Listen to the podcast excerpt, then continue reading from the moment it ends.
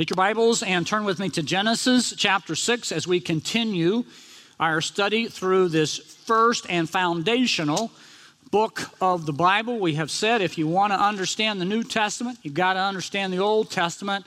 And we've seen so many times where in the New Testament references are made back to the Old Testament, hundreds of times, literally. Let me ask a question before we open uh, this passage of Scripture. Here's a question In the crazy world we live in, in the world where you can look on your iPhone, it seems like every 15 minutes and there's a new news story about something happening throughout the world, maybe a terrorist attack either in our country or outside, uh, breaking news about something going on. We live in a crazy world. The question is this Can men and women continue to get away with living a life in opposition to God? Is that possible?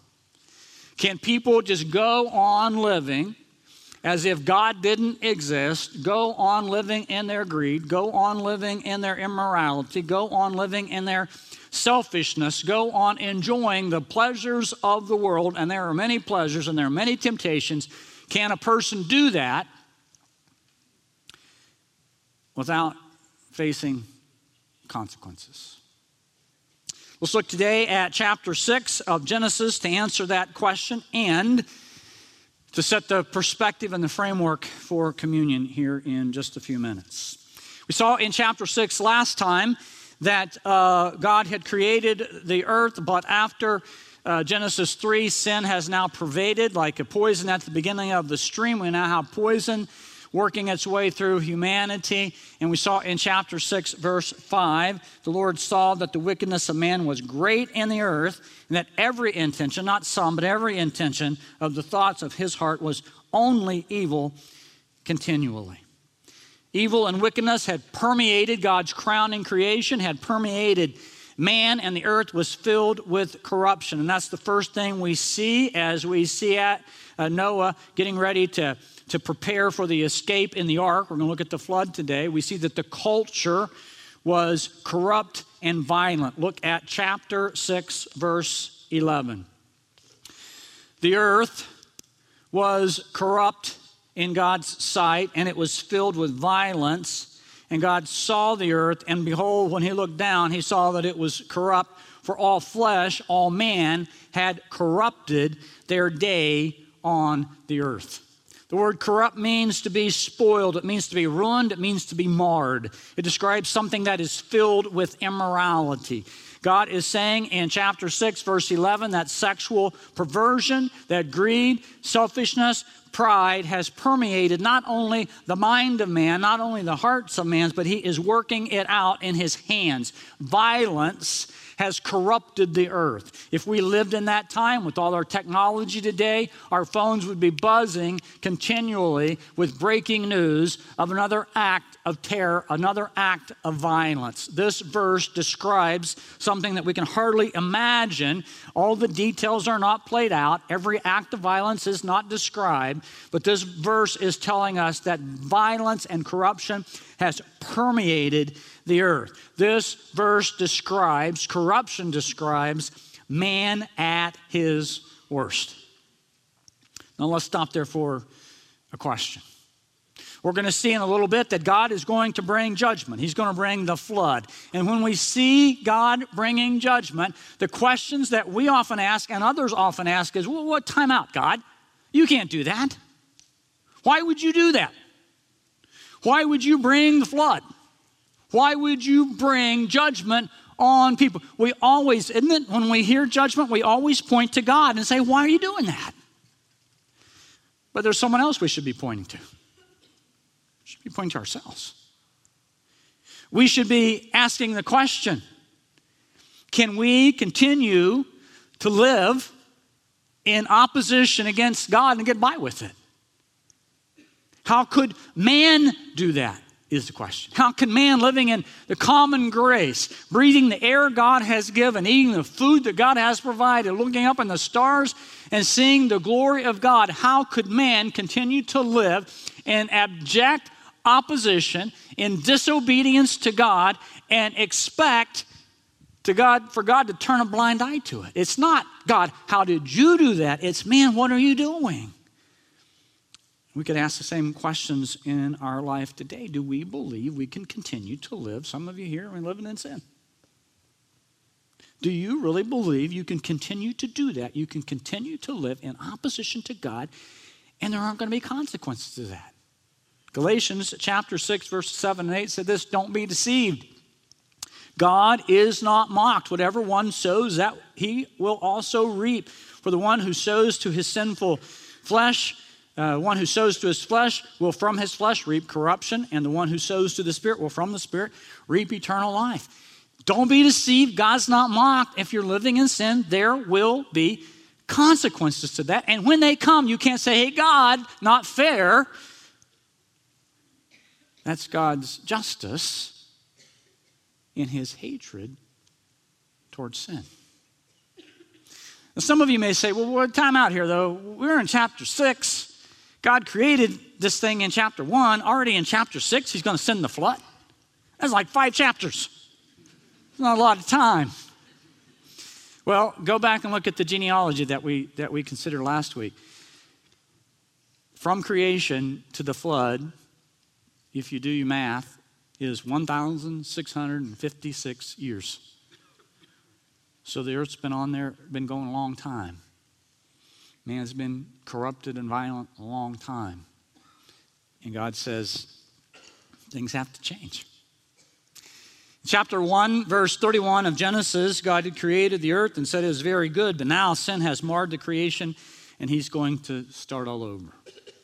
In the middle of that corruption and violence, there is one man and his family that are going to be saved. It's a man named Noah, and God tells us that he walked with him.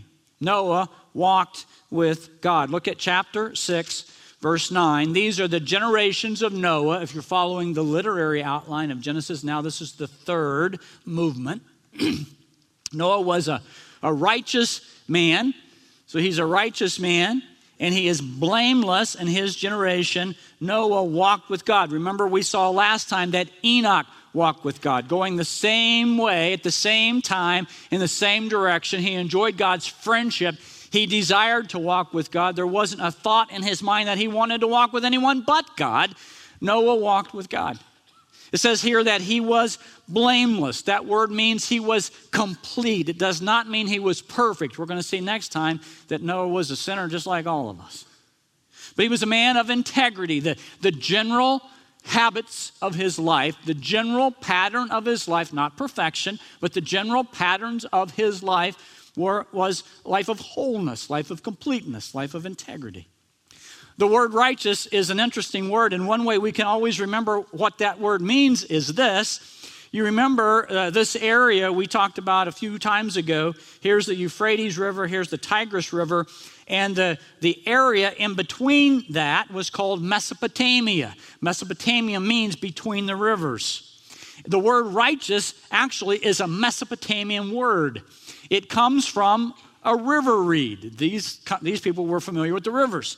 And a river reed was taken from the river and it was, it was meant to be used as a tool and instrument to make sure that a wall was straight or that a fence was straight. It was a kind of a leveler like today. It was a ruler. It was a standard. You had to match up to the river reed. And God takes this word, river reed, and He uses it figuratively, metaphorically, to describe His river reedness or His righteousness. He is the standard, He is the ruler. He is the straight edge by which all other things are measured. And so when we read in Scripture, when someone is righteous, we are saying that the patterns of their life measure up to the instructions, to the requirements of a relationship with God. And we'll see later on that that only for us can come through Jesus Christ. In, in the middle of this violent and corrupt and dark culture, Noah stood out as a light. Got to ask you this question Do you, do I? Has the culture rubbed uh, on, off on us in such a way that when we're standing in the middle of our culture, we look like about everybody else?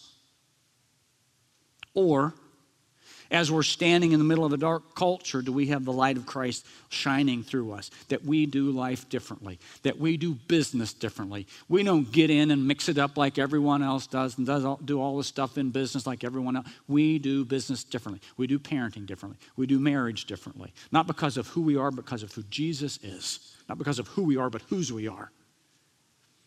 It's a convicting thought, isn't it? Do you shine out in a dark culture? That's what Noah did. And in this dark culture, God explained to Noah that he needed to build an ark, a big boat. The boat was made of gopher wood. We don't know what kind of wood that was. In fact, the word gopher is a transliteration of the Hebrew word what? Gopher. Right, you got it, right? So we don't know exactly what it was. In the NIV, it's translated cypress wood. Most people think it's like a cypress wood because the boats were made of cypress wood in that day, and it was to be coated with pitch inside and out. It was 300 cubits long. Now, in those days, people used their body parts as measuring tools. So if you put your four fingers together, the distance between here and here was called a, anyone know? Hand breadth. Pretty close. Hand breadth. And if you little uh, thumb to little finger, that was called a span. And the elbow to your middle finger was called a cubit. Now, if you think about that, uh, if you built something so many cubits, it could be different because of the size of a person, right? But it came to be about 18 inches long. And so the ark was 450 feet long. That's a football field and a half of another football field. So if you're out in Wilkinsburg and you go to your new building and you stand at your new building and you look down the street past the bus stop and past the grocery store, that ark continues on 450 feet. And if you go to Washington and you go out on Main Street, there at the corner of Wheeling and Main, and is way past the courthouse, and it keeps on going. And if you're a PTI and you stand there at the at the entrance of PTI, that ark would have gone all the way up to the entrance to the parking lot of PTI. And if you're here at the South Hills, you just got to figure it out on your own how long it was. God instructed that Noah would take um, two kinds or, or, or, or, a pair of each kind of animal uh, into the ark. So he takes in um, two pair of unclean animal, a male and a female, and then seven pair of clean animals. We'll talk about that in a second. But the point of this part is verse 22 all the instruction that God gave Noah. Look at verse 22. God, or Noah did this, he did all that God commanded. That is part of Moses, who's writing this, reminding us see, Noah is a righteous man. He does what God says to do. He's meeting God's standard. He did all that God commanded. First part of chapter 7, we see that God is going to deliver Moses, or Noah rather, and his family. The Lord said to Noah, chapter 7, verse 1, Go into the ark, you and your household, for I have seen that you are righteous before me in this generation. Take with you seven pair of all clean animals, male and its mate, and a pair of the animals that are not clean. So, seven pair of clean animals, one pair of unclean animals. We'll explain that in a second. And um, and keep their offspring alive uh, on the face of the earth. For seven days, I'm going to send the rain. And look at verse 5 again. Moses wants us to know what it means to be a righteous man, and Noah did all what? That God commanded to do. You see, when you walk with God, you do what God tells you to do. He's in charge, you're not. He's God, you're not. And so you follow his commands regarding marriage, regarding relationship regarding parenting, regarding business, regarding all the things that he calls us to do. He did what God commanded. We don't know how long it took uh, Noah to build the ark. We know he was 500 years old when his sons were born. He entered the ark when he was 600 years old. If anyone knows how long it took him to build the ark, let me know. We'll write a book. We'll make all kinds of money and figure out something good to do with it. But, but I'm kidding because no one knows how long it took him. There's all kinds of commenta- uh, commentators you can read on this.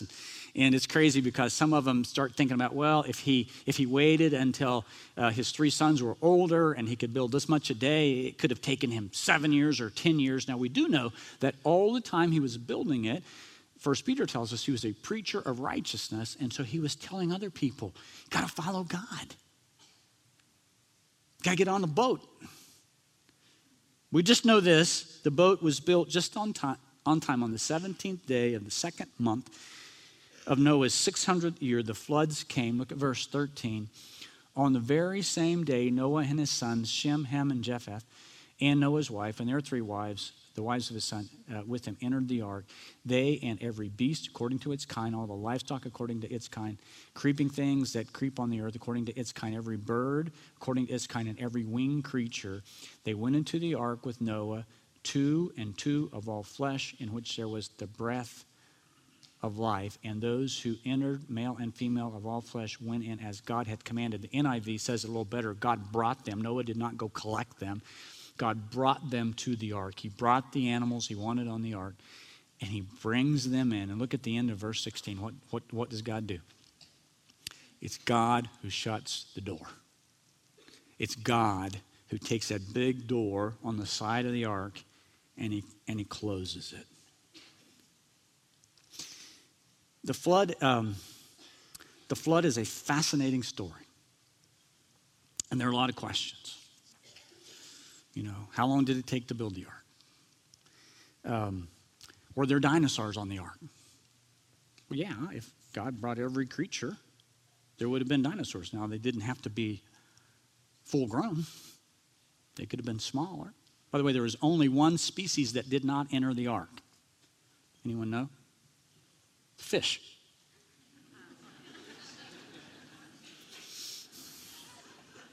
Never mind.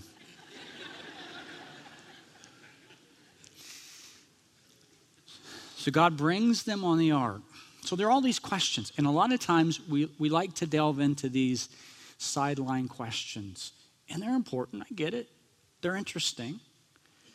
But don't miss the main point of the ark. What was it for? It was for salvation. God chose a family to save by his grace. God shut the door. God ensured their safety. In the midst of judgment, God preserved his people. Now, the story really happened. And it's an example of how those who trust in Christ are rescued from the coming judgment because another judgment's coming.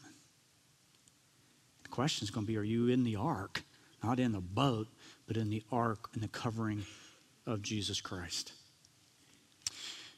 Remember the description of chaos we looked at in uh, Genesis chapter 1, verse 2? The earth was without form and void, and darkness was over the face of the deep, and the Spirit of God was hovering over the face of the waters. That word deep means uh, salty waters. It was chaos, and we talked about how that could have come about.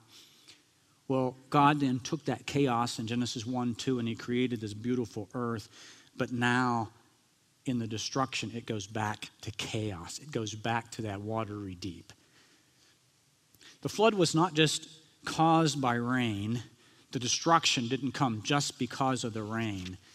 Look at verse 11 and 12.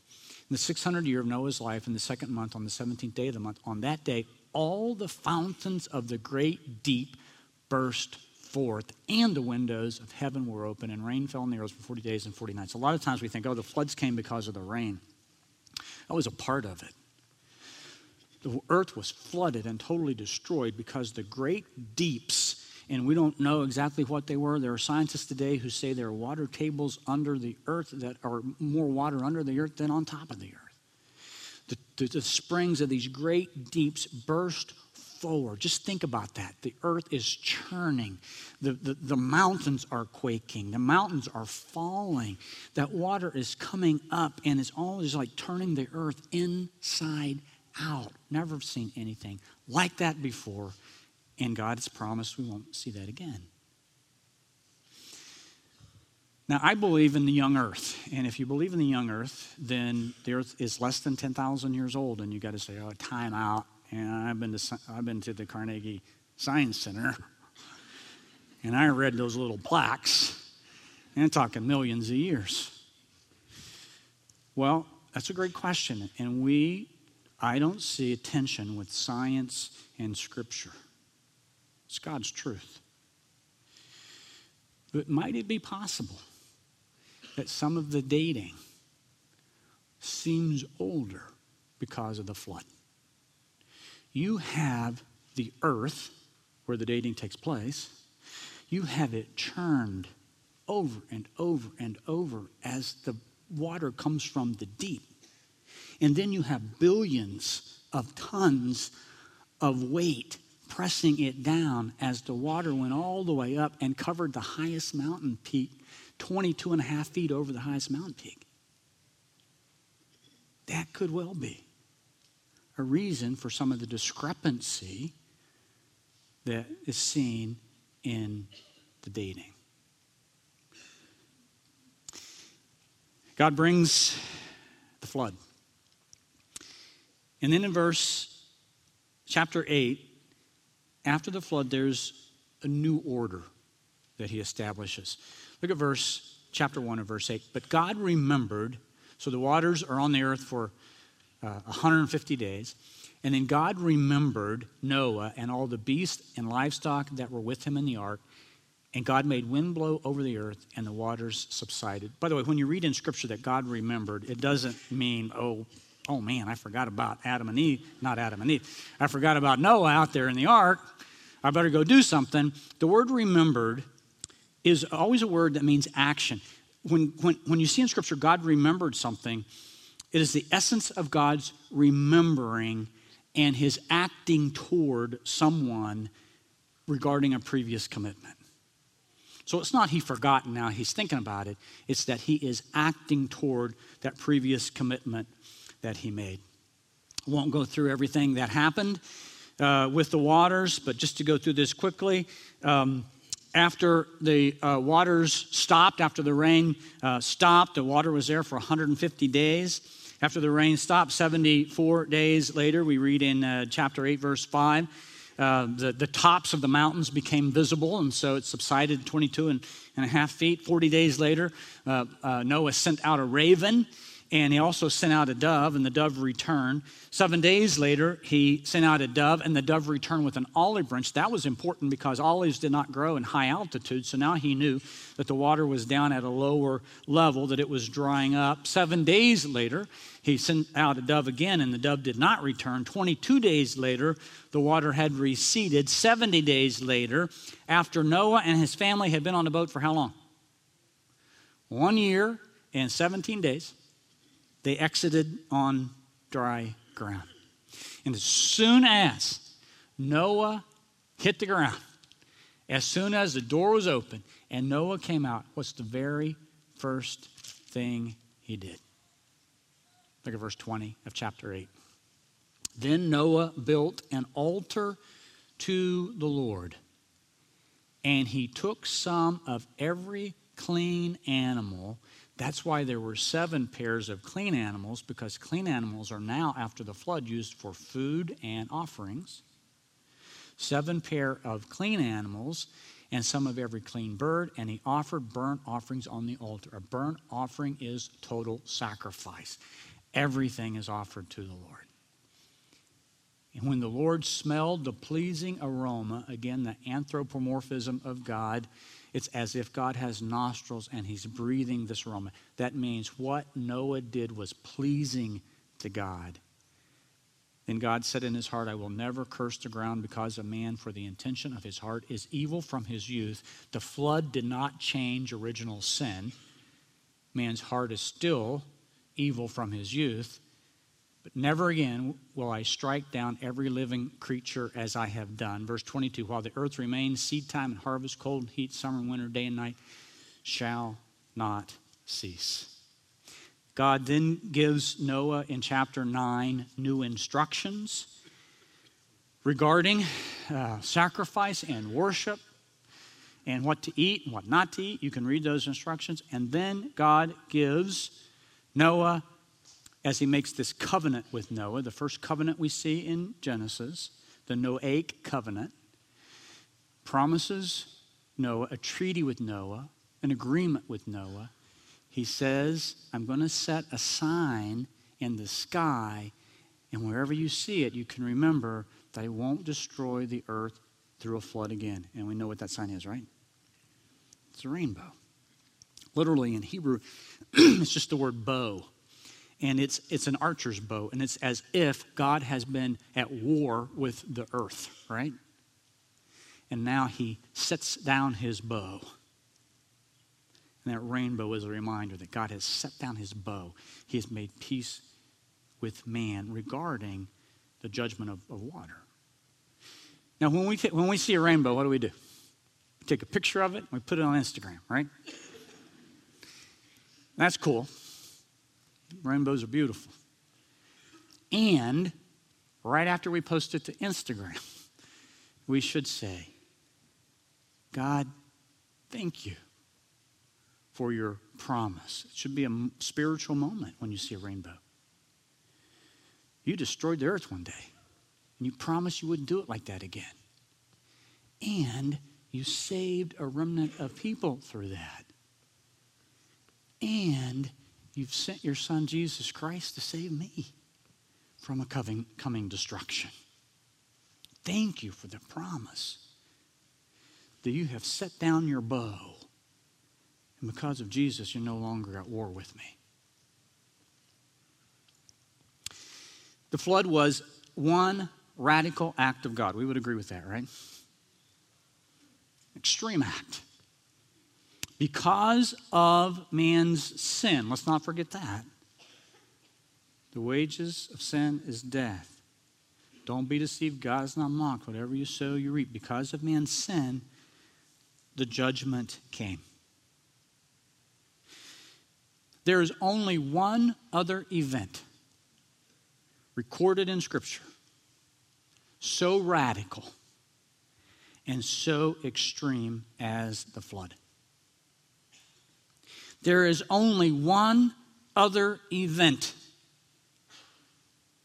that describes God's hatred, God's judgment on sinful man.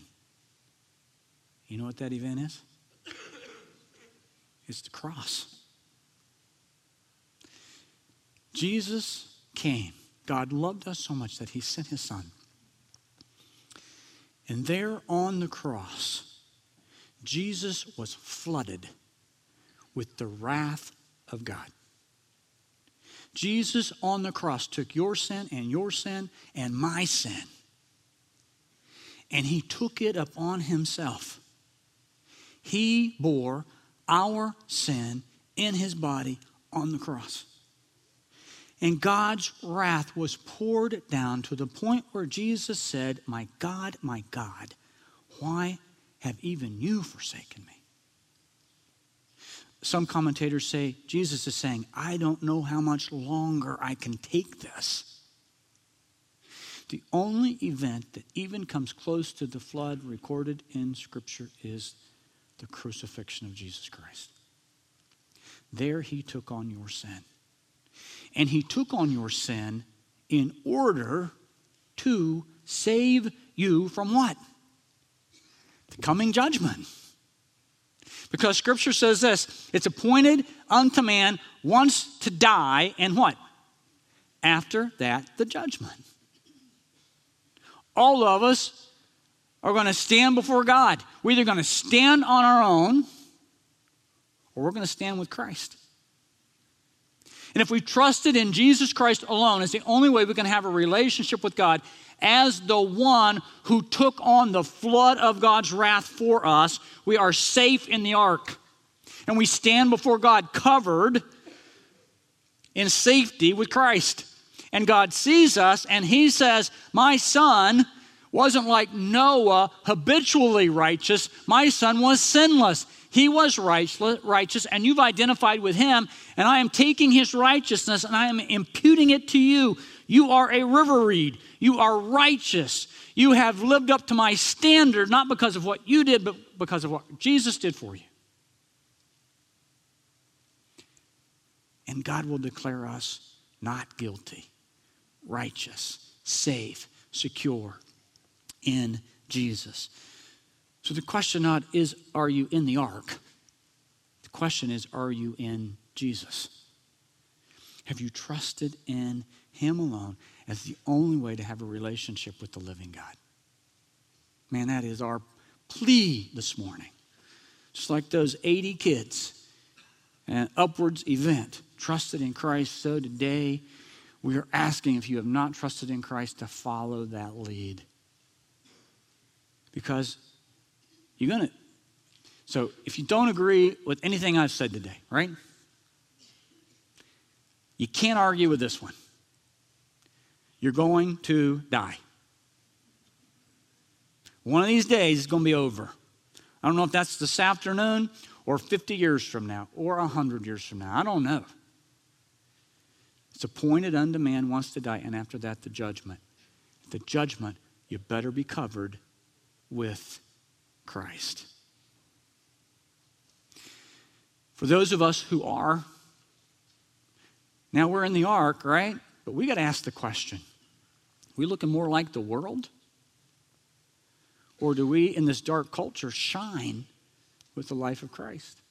And when we take communion, we're reminded of that. It's a time of exam. It's a time of thanksgiving. Like when Noah hit the ground out of the ark, he worshiped. And so this is a time of worship.